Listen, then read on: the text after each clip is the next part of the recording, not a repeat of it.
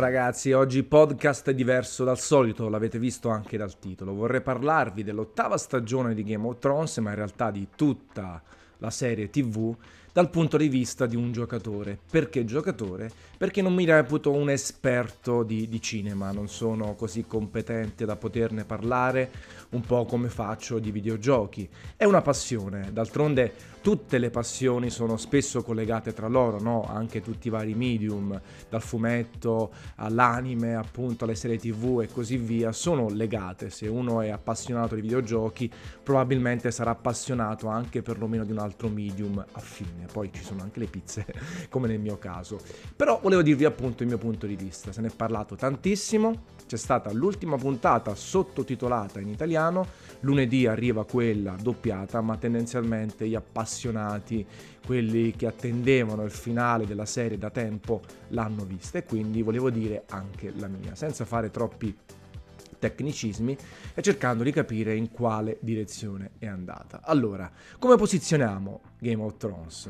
Sicuramente ai massimi livelli per quanto riguarda le serie televisive, non tanto per la qualità pura di scrittura, la sceneggiatura, ma per tutto l'insieme, per quello che ha rappresentato, per l'ambientazione, per i libri ai quali si è ispirata. È chiaro che ha avuto un successo clamoroso e proprio per questo poi i fan si sono lamentati per le ultime due stagioni in realtà, soprattutto l'ultima, per essere stata accelerata, compressa eh, per un finale non proprio piacevole al punto di aver generato una serie di petizioni che vogliono la riscrittura del, di questa ultima serie. Allora, eh, questa cosa mi ha fatto tantissimo sorridere e poi vi spiego perché.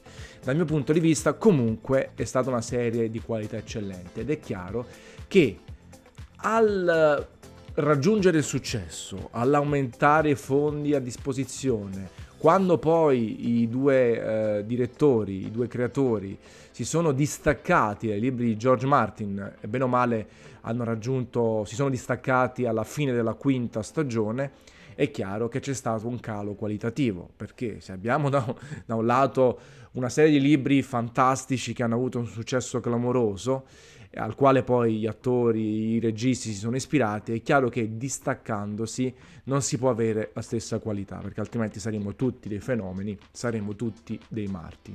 In più sono aumentati i soldi a disposizione, sembra una cavolata, ma anche questa cosa è importante. Se vi ricordate le prime serie, c'erano tante chiacchiere, tante discussioni e il budget, diciamo, impiegato per la battaglia, per le traversate, per il passaggio da un'ambientazione all'altra era molto ridotto, talvolta era quasi banale, ridicolo, si vedevano eh, piccoli combattimenti di 20 persone, 20 comparse, oppure si doveva, ricordate, nella seconda o terza serie si doveva andare nel castello, eh, in alcuni castelli bisognava saltare alcune guardie e appunto i registi saltavano direttamente alla, alla fine eh, senza far capire cosa fosse successo. Lì era una scelta registica in base al budget e poi chiaramente con grande cura per la trasposizione del libro sotto forma di serie TV. Nel momento in cui il, lo show ha avuto successo, sono aumentati i fondi a disposizione e in più ci si è distaccati dai libri di Martin, cosa hanno pensato gli autori? Beh, facciamo delle cose spettacolari, non siamo bravissimi a scrivere, non, siamo, non sappiamo in che direzione bisogna andare esattamente con tutti i protagonisti della serie tv, del libro e quindi buttiamola anche sulla spettacolarità e quindi la battaglia con gli estranei fantastica per quanto poi rovinata dalle scene notturne e qui ci metto una critica anche a Sky che ha probabilmente compresso troppo il segnale, un segnale con- difficile da gestire, diciamo non si sono preoccupati di capire come fare, quindi una trasposizione 1080p al massimo in Super HD non ha reso benissimo nelle scene notturne perfino io che ho un OLED buono, un B8, comunque ho fatto fatica a vedere una bella qualità video, quindi figurarsi tanti con LCD o, o TV comunque di media o bassa fascia. E poi la battaglia da Prodo e Re, King's Landing, fantastica col piano sequenza su aria, tanti bei momenti eh, dal punto di vista visivo, audiovisivo, e quelli hanno diciamo rappresentato il culmine di questa stagione. Poi posso essere d'accordo sul fatto che sia stata troppo compressa. Ecco, questo sì, ho sentito talvolta la mancanza di spiegazioni ulteriori, di un ritmo più rilassato, di un maggiore focus su alcuni personaggi, tipo Danny, chiamata così da Jon Snow. Eh, si poteva eh, dare più attenzione alla sua morte, come poi è stata data invece a quando è impazzita, chiaramente, una scena di azione. E tanti altri personaggi, tanti archi narrativi sono stati un po' buttati alle ortiche. Eh, anche Aria, no? con tutto il suo studio per cambiare faccia, poi praticamente non ha mai utilizzato questa caratteristica, invece sembrava essere quella preparata, proprio portata a sconfiggere il re degli estranei, ma anche altre, altri momenti del, dell'avventura, momenti della storia della narrazione. E quindi tanti archi narrativi tagliati di netto, ehm, banalizzati, trattati con superficialità. Questo sono d'accordo su questa critica, sono d'accordo al 100%.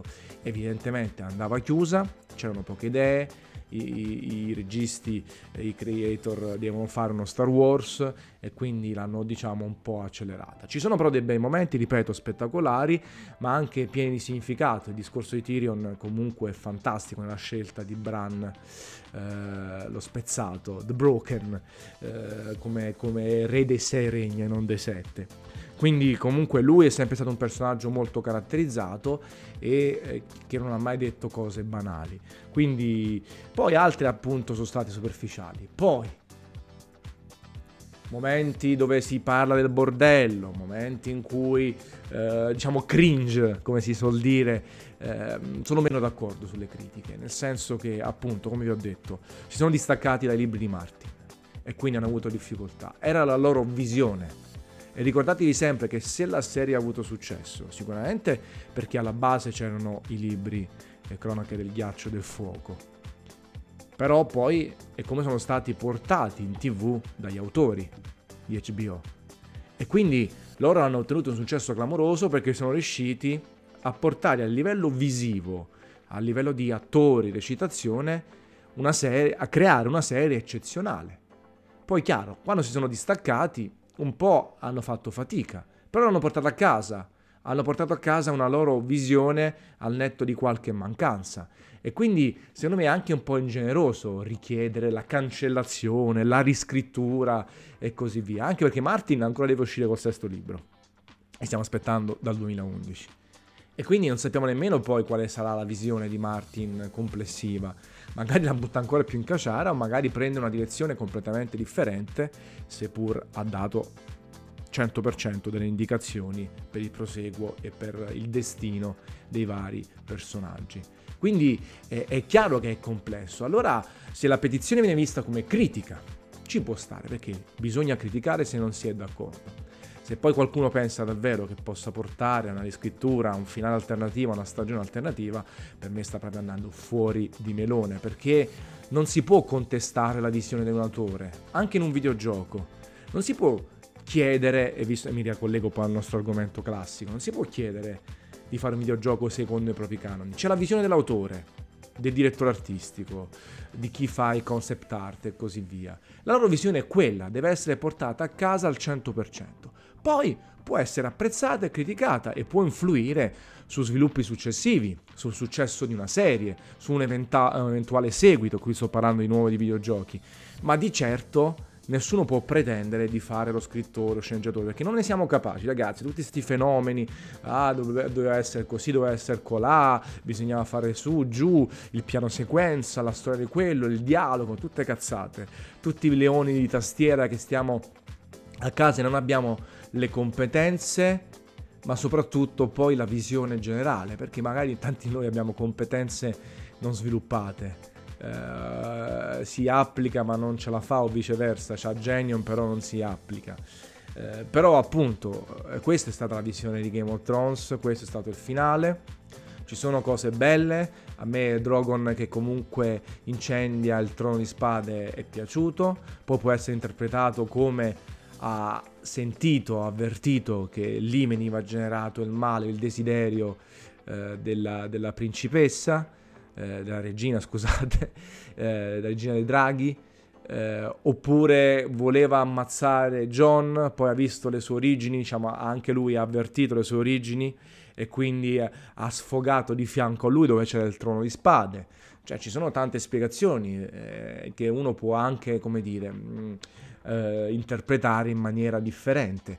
Magari in futuro lo faranno anche gli autori quando finisce tutto il regime di spoiler, quando una buona fetta di persone avrà visto tutta la stagione, tutta l'ottava stagione avrà completato Game of Thrones.